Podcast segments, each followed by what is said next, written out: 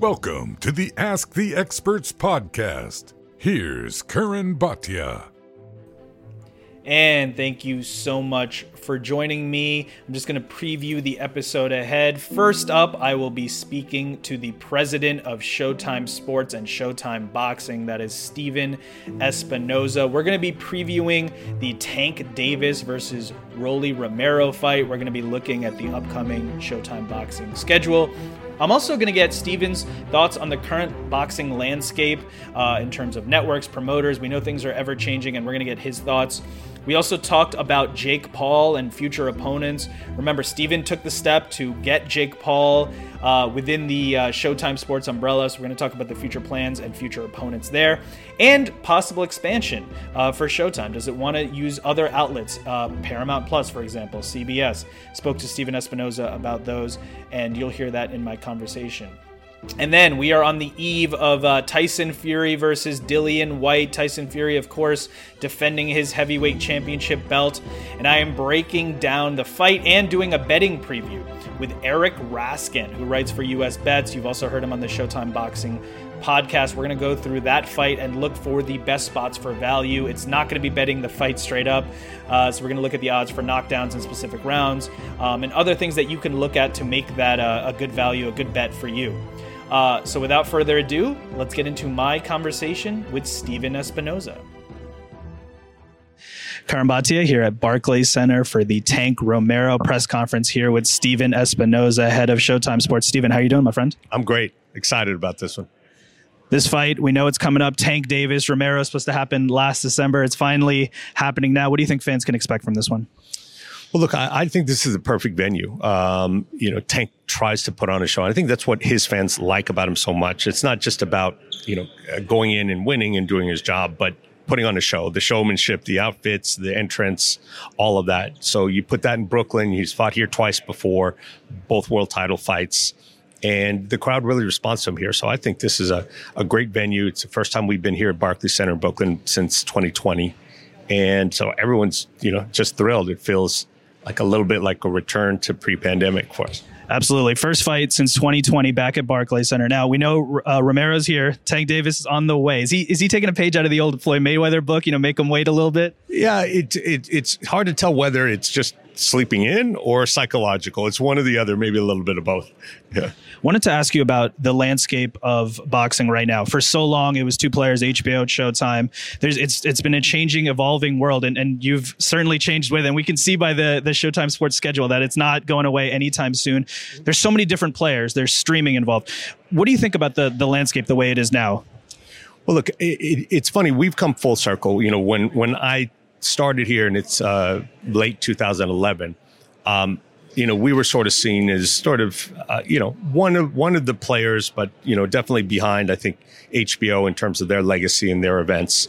Um, and then you fast forward here, and we went from being sort of the underdog to now being the established legacy brand, um, which is great. Um, I'm certainly not complaining. It just it shows how much the industry has changed, particularly over the last five years.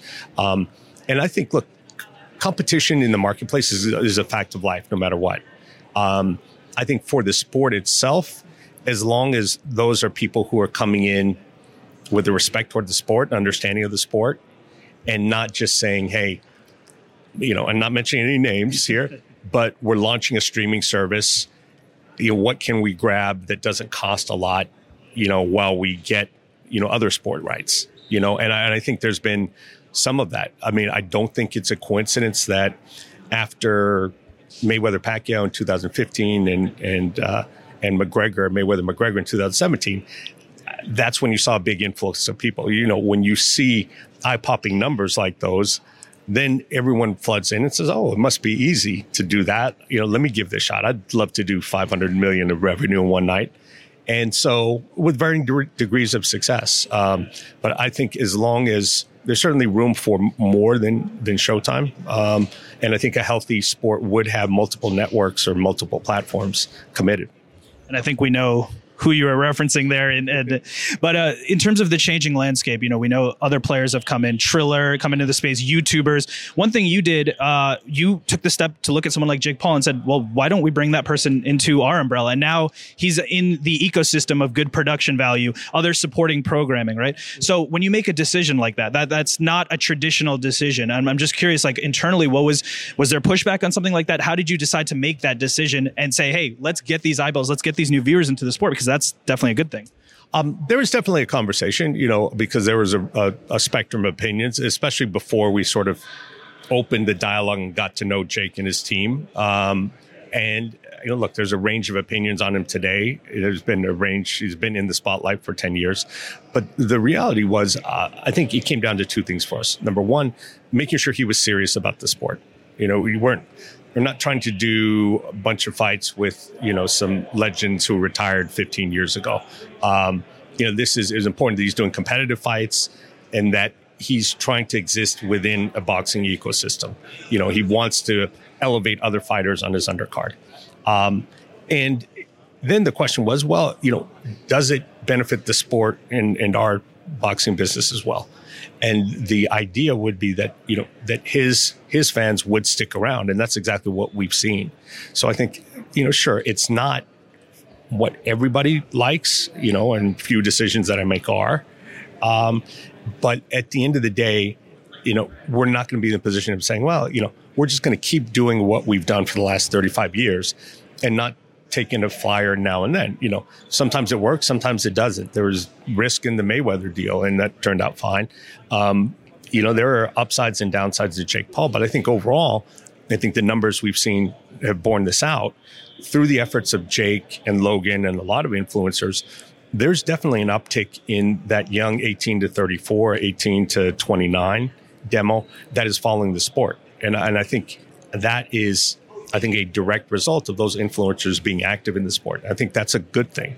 Absolutely. And and those eyeballs are translating, right? Fighters on the undercard are getting more attention now. People are continuing to follow their career. In addition, Jake Paul has been vocal about fighter pay and, and has been uh, you know outspoken about that. We talked about the changing landscape, and we know that a service like, for example, ESPN has the ESPN Plus, um, DAZN. We talked about now doing pay per view uh, with Showtime. Um, we knew that a lot of PBC was on Fox before and Showtime. It seems like a lot of it Showtime now. Do you think there will be a push to go to like a Paramount Plus or use CBS and other outlets to expand the expand boxing in the future? I think so. If there's an opportunity there and and uh, it makes sense for us and for the sport, then then I think it's very possible. You know, the real question is, you know, we'd never want to expand to the point just for expanding and get to the point where you're really watering down the product. And I think we've seen that at various points over the last five years when there have been a lot of platforms aggressively in the market. There's just not enough talent, you know, to do the level of quality that the audience deserves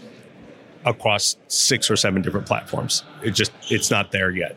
You know, it's not the NFL where you can throw on a couple games every week on every different platform. Everyone does well. Um, you know, the sport isn't there yet. So I think, yeah, if there's good quality content, you know, then that deserves an audience, then we'll put it on. We'll find somewhere to put it on.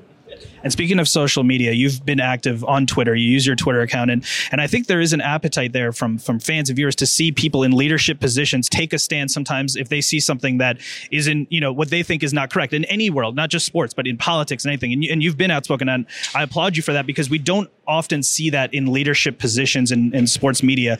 What what what was it about you that that you know when there is something that you don't agree with, let's say it's politics or anything, that you decide to be vocal about that and and not you know hide behind anything. You you come out and say your opinion.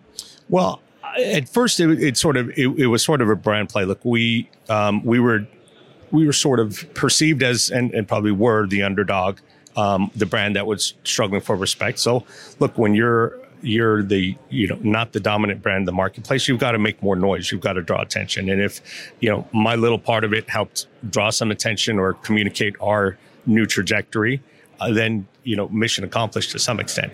But but i think you know i think what we've seen and especially over the last couple of years but even before that is when you have people uh, you know who are perceived to be in power i'm not going to say i have a lot of power but i certainly have a platform and and and access um, to make to influence decisions.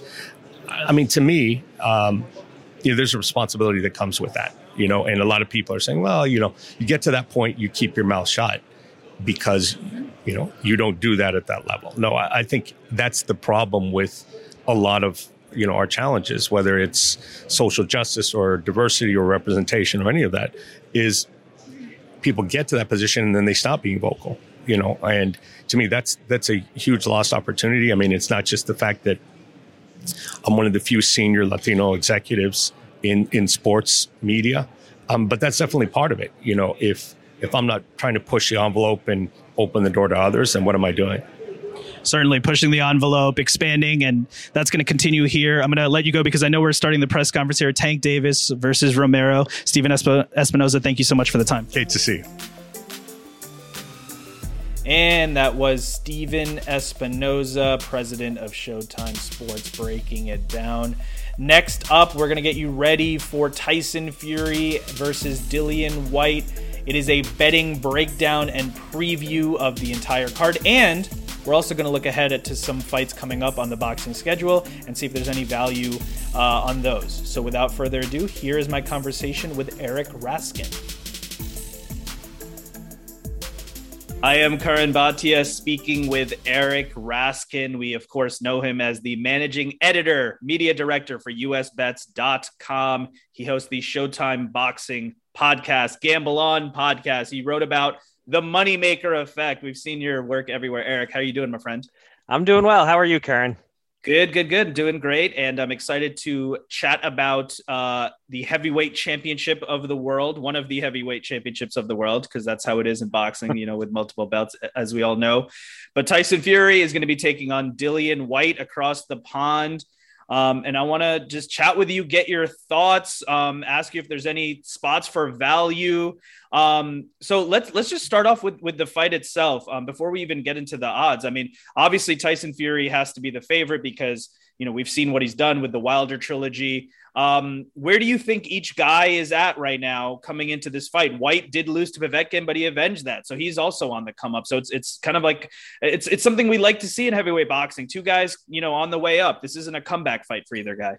Right. This is not a super fight. It's not Fury versus Wilder or AJ or one of those that we dream of, but it's the next best thing I think the heavyweight division can provide, which is the legit champion against a legit contender. This isn't you know, Fury's had a few soft touches along the way, especially like right after he came back. Uh, I, the Schwarz is the one name, and Seferi, and some of these guys who didn't belong in the same ring as him. That's not Dillian Whyte. Dillian Whyte is a threat. He's a quality heavyweight. He has quality wins. I think the one punch uppercut loss to Alexander Povetkin is probably more fluky than indicative of, of who Dillian Whyte really is. Um, so yeah, this is a fight that has a clear favorite. There's, you know, there's champion versus contender, no doubt about it. Uh, but it should be competitive. Dillian Whyte is dangerous. He's a quality puncher. We've seen Tyson Fury at least hit the canvas plenty of times. So yeah, this is what you want in a heavyweight fight, heavyweight title fight that is not quite your two best in the division colliding, but best in the division facing a legit top five or so contender. Absolutely. This is what we wanted. And to your point about some of those guys, I mean, against Schwarz, at least Fury did knock him out in the second round. We know he had to go through a lot more when he took on Otto Wallin, but again, it was a gutsy win uh, for him there. And um, when you look at Whyte, I mean, Whyte is is really no slouch. I mean, he lost to Anthony Joshua. There's absolutely no shame to that, especially at that time when he lost to Joshua. I mean, Joshua was certainly on the come up. I mean, he looked like he was just going to be unstoppable for a long time. That's that's pre losing to Ruiz, right, and pre losing to Usyk for Joshua. So it wasn't, you know, it, it, was it was a different different time back then. Um, and then you lose to Povetkin, you get caught, and and you come back from that. So you know, it, to your point, it, it's it's champion versus challenger, um, but the skill level is not too far off, right? Would would would you agree with that? Yeah, I think the name that you mentioned of Otto Wallin is probably that's the closest to the level among people who's whom Tyson Fury has fought. Otto Wallin and Dillian Whyte are on a comparable level, and we saw Otto Wallin give Fury one hell of a tough fight, had him bloodied, extremely bloodied, won some rounds. You know, ultimately it was clear who won once the doctors and the refs let it go the full 12. No doubt Tyson Fury won that fight, but that was a tough fight. I think Whyte and Wallin are, are comparable level heavyweights here. Um, yeah, D- Dillian Whyte, uh, I don't think he quite has the skill to match up with Tyson Fury. If this is a boxing match, Tyson Fury is going to win it comprehensively, but he does have the come forward pressure, power. He has that sort of ability to make a real fight of it. If if this is not a pure boxing match, if this is a fight, if they're exchanging punches, anything can happen and, and Dillian Whyte becomes a pretty live underdog in this.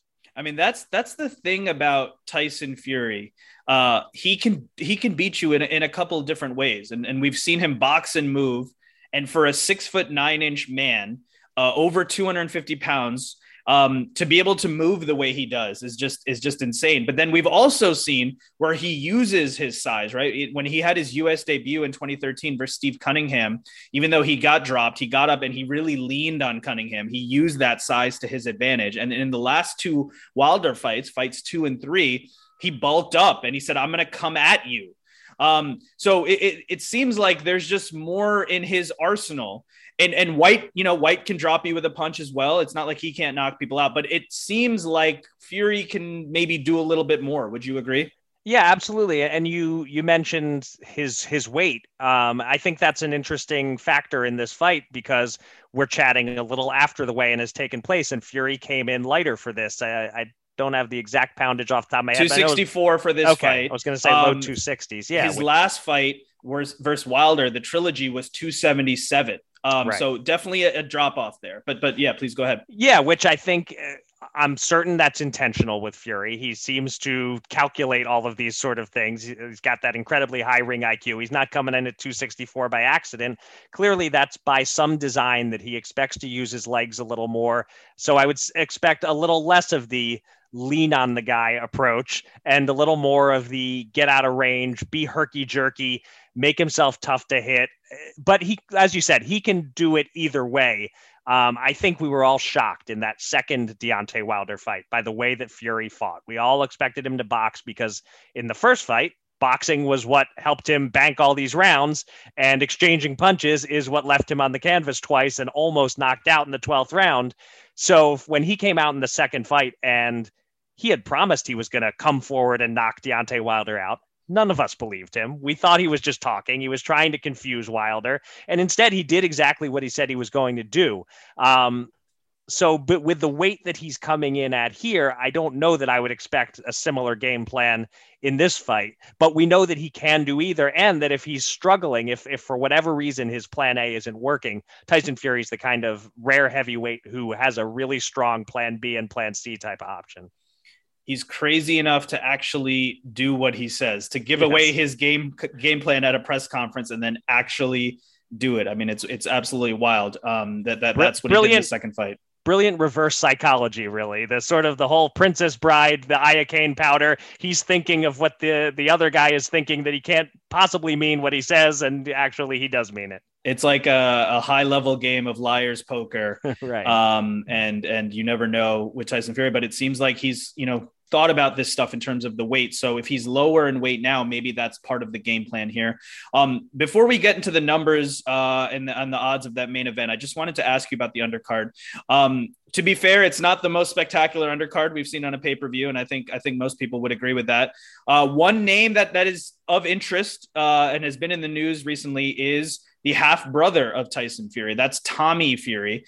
Um, Tommy Fury, 22 years old, seven and zero. Oh. He's got four knockouts in this fight, he's currently listed at a minus, uh, 4,500 favorite. So probably not much you can do there.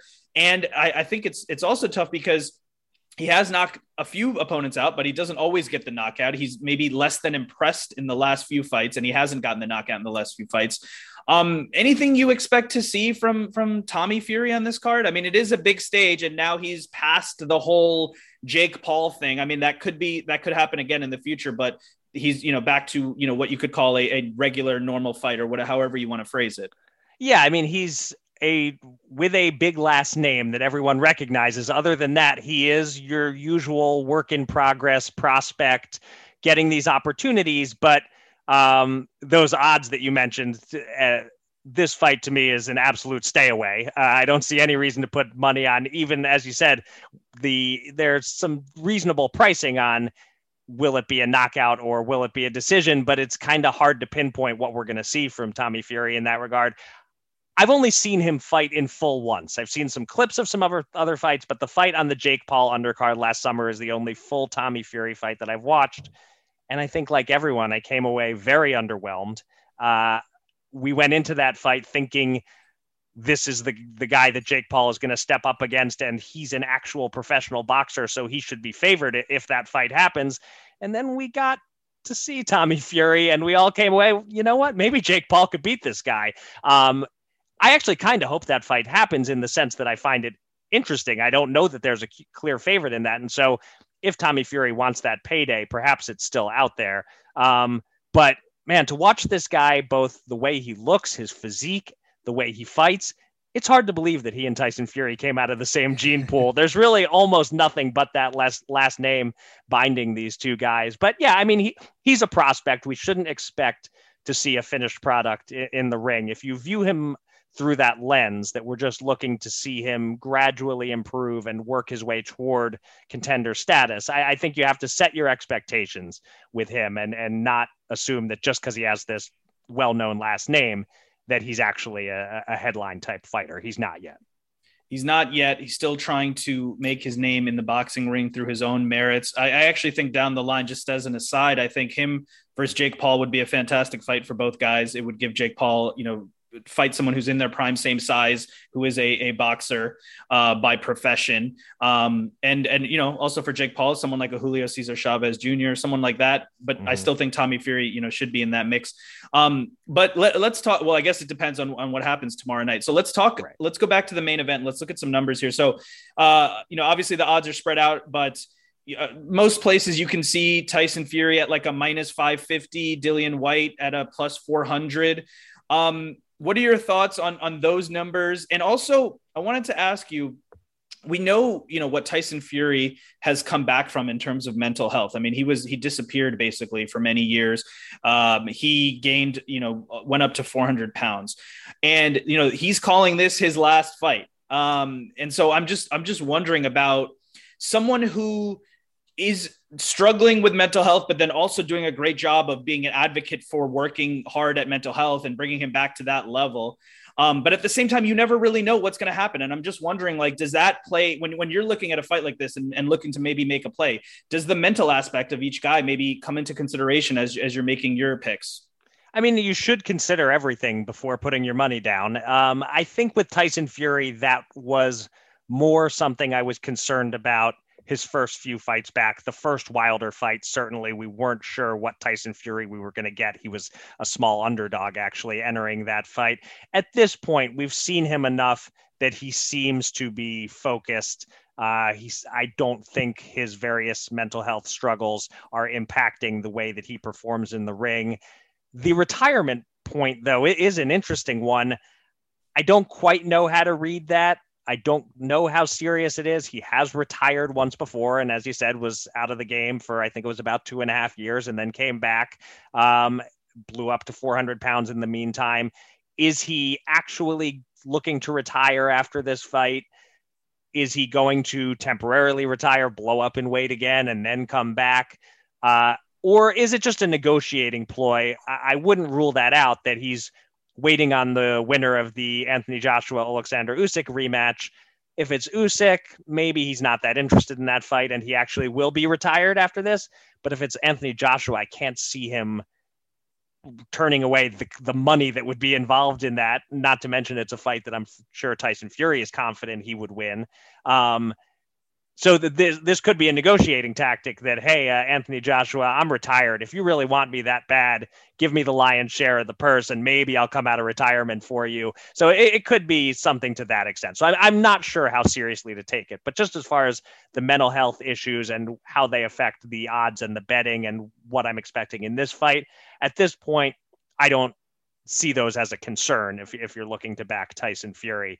Um, and yeah the, those odds this is not a fight that interests me in terms of betting it straight up. Um, if I had to, I would say I lean toward the Fury side. That minus 550 is the lowest price I'm seeing on Fury. I think that's reasonable value. Um, that I'm I am that confident that he wins this fight.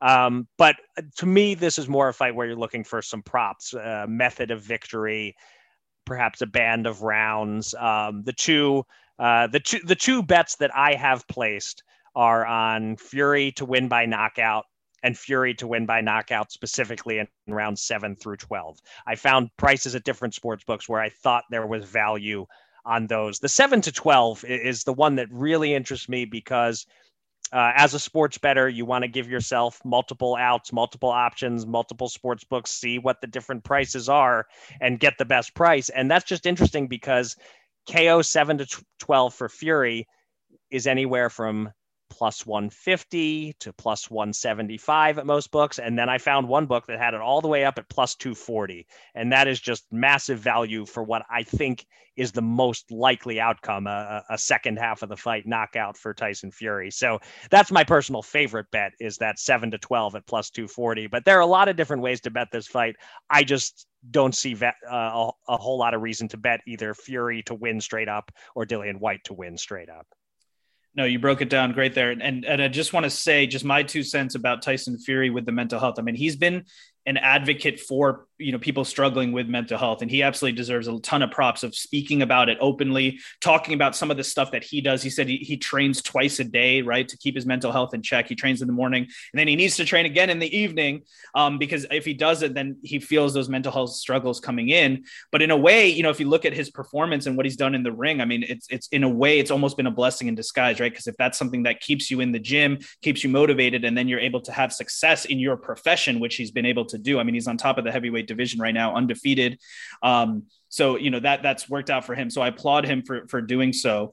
Um, just just one more question about about mm-hmm. the whole motivation aspect that we're talking about and the whole retirement. A, a big part of Tyson Fury in terms of you know achieving what he has achieved. He seems to be his best and most motivated when there is a huge prize there. And what I mean by that is when he fought Vladimir Klitschko, that was an absolute, you know, massive opportunity. Now, he didn't necessarily do that much, but Klitschko did even less. And that's still saying something that when you go up against a champion who hasn't lost in 10 years, to at least have it have more success than that champion does at that time, that that's something that um, you know, isn't easy to do. Then you look at when he was 400 pounds, he there's a story about how he was walking because he couldn't even run. And he looked at his phone and he saw Deontay Wilder calling him out. And that led to that saga, that trilogy, uh, where he definitely got the better of Wilder, right? The draw in the first fight and then knocked him out in the in the next two. Um, the other part of it was the, the, the you know the cherry on top was the the Joshua you know fight. They were at one point had two fights signed. So again, that was something that you know I'm sure he would get himself up for and be motivated for. Dillian Whyte is is a brilliant fighter, but uh, in terms of that payday or that status, right? He's probably not what Wilder was in the trilogy. He's probably not what what Joshua would be, especially that fight in the UK for a two fight deal. So, are you if you were in the Fury camp and betting on Fury, would would the motivation factor be just something that you're keeping in mind in your head? Hey, this may not be the best version of Tyson Fury because of the motivation. Yeah, you raised some good points there. I think the fact that he is talking about retirement normally we talk about if a fighter is looking past another fighter because he's looking at the bigger fighter on the horizon. This is something different, but he could be kind of looking past Dillian Whyte a little bit in the sense that he's talking about what comes next. Uh, so that is something to be a little concerned about. I think we saw in the third Wilder fight a slightly different Fury than we saw in the second Wilder fight, and motivations almost certainly had something to do with that. For the second fight, he really had something to prove. I don't know that he even really wanted to do the third fight. He seemed to be half-assing it a little bit in terms of his interest in, in the whole thing. He went through with it because because they they mandated that he had to. So so he went ahead and did the third fight, but he had nothing to prove about the way he matches up with Deontay Wilder at that point, and I think struggled a little more in the fight as the result. Uh, as a result, certainly it wasn't as dominant a display as we saw in their second fight. So, absolutely, there's a chance that not that Dillian Whyte is the kind of soft touch that you would expect him to overlook, but the the the notion that he might not be 100% motivated for this fight, might not be as up for it as he was for the first two Wilder fights, the Klitschko fight. As you said, this is not on paper a defining fight of his career, and therefore, absolutely the chance of a little bit of a letdown. His weight suggests to me that he didn't slack off in training. We, he's not overlooking it from that aspect. But still, is he as fully mentally engaged in this fight as he has been for his very best performances? I, I guess we'll see, but there is reason to be a little bit skeptical of that. And then that actually leads me into my next question. We're talking about how motivated Fury is for this fight. We're not really going to know for sure until tomorrow night. But something you wrote about on usbets.com is, is how Fury is po- uh, prone to lapses, right? Mental lapses. He's been knocked down a few times in, in big spots. Now, he's to his credit, you know, he's always gotten back up, he's undefeated. Um, but you know, I, I, like the way you termed it. You, you said price shopping for props, and I think that's that's the key here. Obviously, if you're looking to make a play. Now we talked about the numbers for Fury getting a KO in rounds one through six or seven through twelve. You can get a pretty good price uh, for those. and some books, you can get plus two forty for seven through twelve for Fury to get a KO. And if you look at the way he's trending, I mean, the last two. Um, knockouts of Wilder were in that seven to 12 uh, range. We talked about the Otto Wallin fight. I mean, that fight went the distance. It wasn't, uh, wasn't a KO, but it did go the distance. So getting rounds in before the knockout happens is, is definitely possible. Um, but we are making the case in a way, like we always do, a little bit for the things that could go right for Dillian Whyte. right? We're talking about Fury not being totally up for this fight who knows? This is all speculation, but this is this is why we have the conversation. So if you look at Whyte by KO, uh, there's some books that have that as at in rounds one through six at plus sixteen hundred, uh, seven to twelve plus thirteen hundred, um, and then there's also something that, that you wrote about both fighters to score knockdowns is as high as, as plus five hundred in certain places. Um, and, and if you look at the way that, that Tyson Fury fights, we mentioned Cunningham, got up off the floor. Deontay Wilder in the third fight, he got up off the off the canvas. Uh, the, the first fight versus Wilder, he got up off the canvas. So he does go down, pops right back up. And if he is to win by knockout, that that both fighters scoring a knockdown bet becomes a lot more appealing. So any value there in the Whyte KO props or the both guys scoring knockdown props in your mind? Possibly. I, I view those more as bets you're making for fun to give yourself a fun sweat where it doesn't cost you much. The, you know, the, what was it? I think 16 to, was it 16 to one on the, uh, on the uh, one Whyte, six. Whyte in the first half. Right. Yep. So if, if you wanted to make that bet, for instance, risk $10 to win 160 and you've got yourself this really fun sweat for the first half of the fight. The same with the, both fighters knocked down is it likely to happen? No, that's why it's priced at five to one. But it could happen uh, for all the reasons that you said about the knockdowns that we've seen Tyson Fury suffer. Um, so that's an that's another real fun one.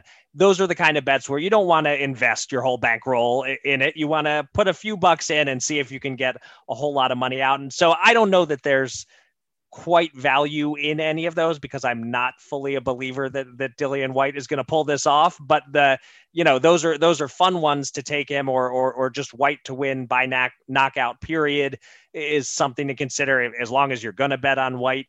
chances are it would be a knockout, not a decision that he wins by. Um, so yeah, there are a few interesting ones there, and actually, uh, just uh, you got me thinking a little bit with the questioning of Fury's motivation. That that could blow up all of my bets because if he's a little bit less motivated, what we might see is something more like the Otto Wallin fight, where it's it goes the distance. He doesn't get him out of there. He's content to just I've got a big lead. Let's let's just get to the finish line here. Um, in which case, all of my knockout bets don't pay out. We shall see what happens. I mean, there's so many question marks, and we're going to find out what happens uh, tomorrow night. Um, just to just to, to close out that main event, Fury versus Whyte. Um, you know, you, you talked about some of the, the plays that you're making. Um, this fight, I mean, in terms of what it could be for Tyson Fury, I mean, it could be life changing for Dillian Whyte. He's 34 years old. Uh, this this could mean everything for him. But at the same time, you know, this is boxing, and we never know what's going to happen. And, and part of it too was that Whyte wasn't even fully engaged with this whole promotion. He felt like he wasn't right. uh, being treated fairly at certain points. Um, he didn't show up to early press conferences. He's there now, um, but you know, who knows how that affected training early on. Again, this is all just speculation, and we're all trying to just take all the information we can we can and, and figure out you know the best way to assess what may happen. Um, so to put you on the spot a little bit, you talked about some of your plays, but if you were to give a definitive pick of what's going to happen uh, between Fury and Whyte in this main event, your your official prediction would be what? I think I think I'd go something along the lines of Fury KO eight, somewhere somewhere again a little bit past that midway point. That he that Dillian Whyte starts to wear down. We've seen him occasionally get winded. That uh, yes, and this is certainly Tyson Fury can can wear an opponent out both physically and mentally. Uh, we saw Deontay Wilder looking just exhausted at a certain point in their in their third fight. So I, I could see something like that where it's close, it's competitive. They're both having some good moments the first few rounds and then Fury starts really taking over, and Whyte doesn't know what to do with him, and uh, Fury gets him out of there around about round eight. If I had to, you know, if you had to do one of those bets where you just pick one round and uh, take a flyer on it, that that'd be the one I'd go with. That's always fun, right? That's like playing roulette. Just right. that round. And, and That's basically what it is. Yep. You don't expect to win those, but uh, every now and then you do win one, and it makes makes pays off on on all the ones that lost well, it, it should be an exciting uh, fight for as long as it lasts. We love heavyweight championship boxing, and, and and I think I'm in the camp of we know boxers retire all the time to only come out of retirement, so no reason to think that that won't happen for Tyson Fury, but but we shall see. Um, one last question before I let you go. I wanted to just look ahead at the schedule here, get your thoughts. If there's anything that sticks out to you as a fight that may have um, a potential spot for value, uh, I was I was just looking through some of the odds and some of the fights coming up. There are a few fights that are that are closer than others. Uh, Serrano versus Taylor is a mega fight, especially for women's boxing to be headlining in Madison Square Garden. That's a tremendous event. It's been a long time coming for an event of that magnitude uh, in, in, terms of women's boxing, and, and I think we're all glad to see that happening. But it is also a close fight with the odds. Uh, Canelo versus Bivol, I think is also interesting because of the weight difference, right? Going up to light heavy. Um, that'll be interesting. And then there's also the thing about how you want to bet Canelo. Do you think, you know, you're betting knockout or not? Those type of things. Uh, if Claressa Shields fights Savannah Marshall, that's another close fight on paper in terms of the odds. And then Usyk Joshua too, I also think is very very interesting because of the way Joshua has looked in rematches against um, uh, against Ruiz. Right, he was so right. prepared, so focused, and maybe there is something about it, it, when he fought Ruiz. He said, hey, I need to box smarter and fight a smarter fight and not engage too much. And that's what he did in the rematch. It's almost like with Usyk, it might be the opposite. He might be like, well, I boxed too much and I need to use my size. And mm-hmm. and so I'm really interested to see what Joshua does in terms of the way that that he comes into that rematch with a different game plan. And with Usyk, obviously everything going on in the world and, and his uh, what he was, you know, fighting for his country in Ukraine and all of that stuff. I mean, obviously that's going to take a toll on your training and, and everything that you're going through. Um, so that's gonna that's gonna you know change his his preparation for that fight as well. So those are some fights coming up. I'm just curious of if any of those or anything else, uh, any any of the fights that that stand out to you and say, hey, I might make a play here because of this reason. Yeah, uh, what's interesting about most of those fights is how closely priced they are. That there is no minus 550 favorite in any of those, except maybe Canelo, uh, because of the Canelo brand name. They they price him a little bit higher than than maybe he should be. Um, but yeah, Canelo one... looks like a minus 430 ish. Minus, uh, okay, all right, 300. So so yeah, so it's still... a little tighter than yeah. Fury Whyte, but it's in that ballpark. Exactly. Um, yeah. So the one that jumps out at me that I that I did bet nice and early um, was uh, Serrano and Taylor. It was initially priced at minus 110 both ways, that there, wa- there was no underdog in that fight, according to the sports books. And I've favored ever so slightly Serrano all along. So I went ahead and bet that. And I also got um, two to one on Serrano by decision specifically, which I do think it's more likely to be a distance fight. Um, it's interesting that the odds have moved a little. Um, it's still unbelievably close for a boxing match. This is no none of that minus uh, minus 4500 Tommy Fury kind of stuff going on here. She's like minus 130 now and Taylor's like plus 102. Um, so I do like the Serrano side in that fight, although at minus 130, I'm not sure if there's value anymore like there was when it opened. But that one has my attention. And the other one that is coming up that uh, has really close odds. I don't know exactly what the latest are, but the uh, Charlo Castaño rematch is another one of those fights where nobody should be more than a two to one favorite. They should both be in the 100s uh, uh, on that one, I would imagine. It looks like Charlo one, minus 130, uh, Castaño plus 104, kind of in okay. that world. Yeah. So that's basically the, exactly where Serrano and Taylor is right now, with one one just a very slight favorite over the other. So those are the kind of fights I love because we don't get them enough in boxing. We get way too many of these 20 to one favorites, uh, and, and even even Fury Whyte is a good fight, but it's the, the sort of fight where there is a very clear cut favorite, certainly. it's fun that coming up on the schedule we have three or four of these fights that are really close to coin flips, and so that's uh, Usyk Joshua being another one. Um, so that's that's great stuff to look forward to on on the calendar. Certainly, whether you're a fan or a better.